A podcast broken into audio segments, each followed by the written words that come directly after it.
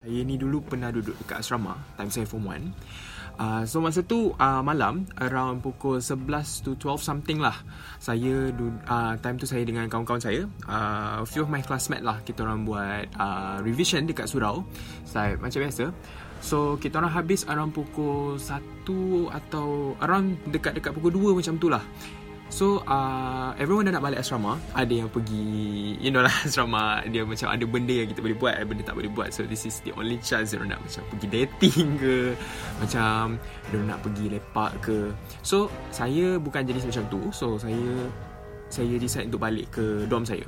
So masa on the way nak balik ke dorm tu Dia macam ada walkway tau. Dia ada walkway sepanjang nak ke dorm tu Sepanjang saya balik tu Saya pun agak pelik Sebab kenapa uh, lampu sekitar walkway tu Dia tak hidup tau.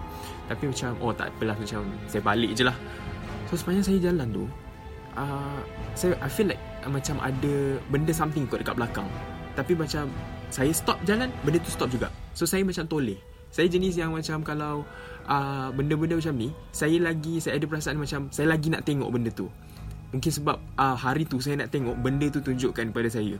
So saya jalan saya jalan. Uh, makin lama uh, bunyi tapak kaki yang ikut saya tu dah tak ada. Tapi dia bertukar kepada bunyi orang memanggil. Dia macam macam tu. So macam saya saya sampai 2 3 kali saya stop. Saya macam eh macam uh, benda ni aku dengar ke tak eh?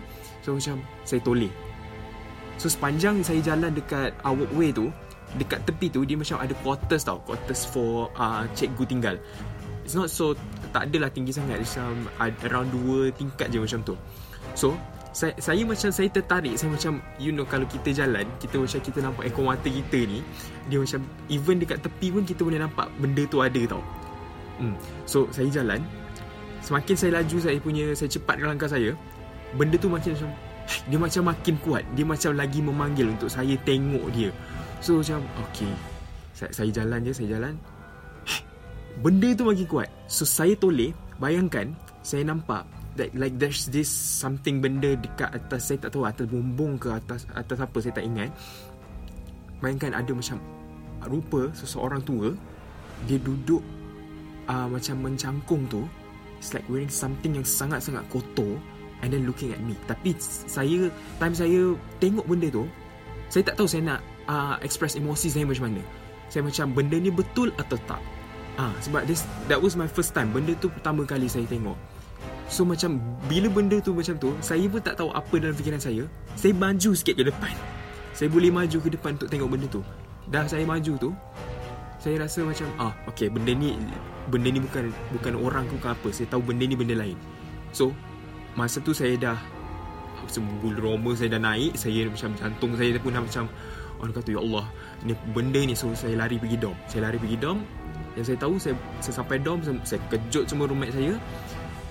Saya cakap Ya Allah Ya Allah Benda ni? Macam Saya menggigil Saya menggigil.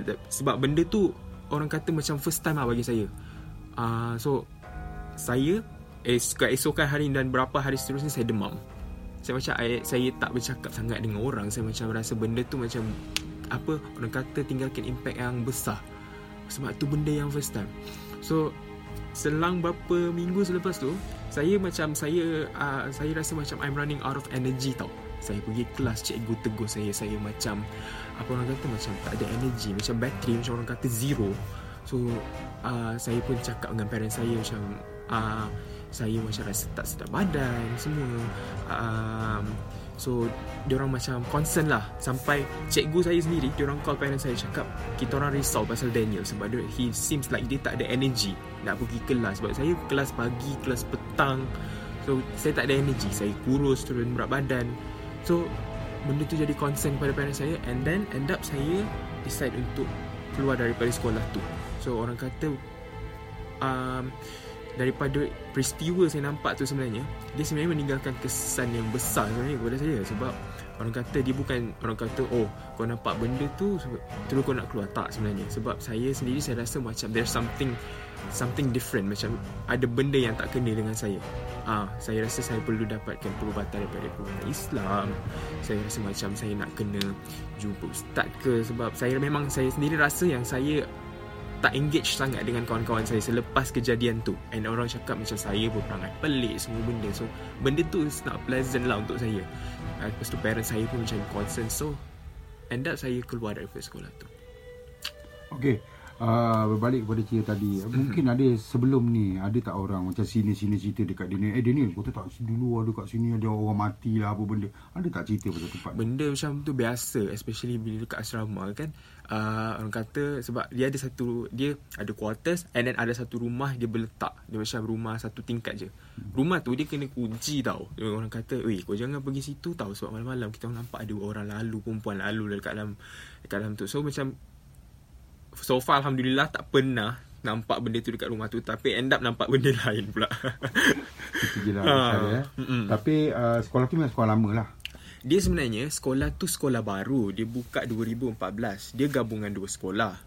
Dia gabungan dua sekolah. So ben, uh, sekolah tu yang setahu saya dia siap daripada 2013 lagi. Mm-mm. Lepas tu 2014 baru kita orang masuk. Ah uh, kita orang masuk asrama. Asrama time tu pun kita orang tak ramai. Kita orang the first batch. Kita orang the first batch yang masuk sekolah tu. Uh, so 30 pelajar lelaki, 30 pelajar perempuan. So dalam satu ting uh, satu blok asrama tu, satu tingkat tu dia ada 6 bilik. So kita orang just guna 3 bilik 6, 12, 18 So just kita ada 15 bilik kosong Bayangkan 15 bilik kosong tu di, dihuni oleh siapa ha, Sebab kita tahu yang kalau lebih 30 hari benda lain dah masuk dalam tu ha.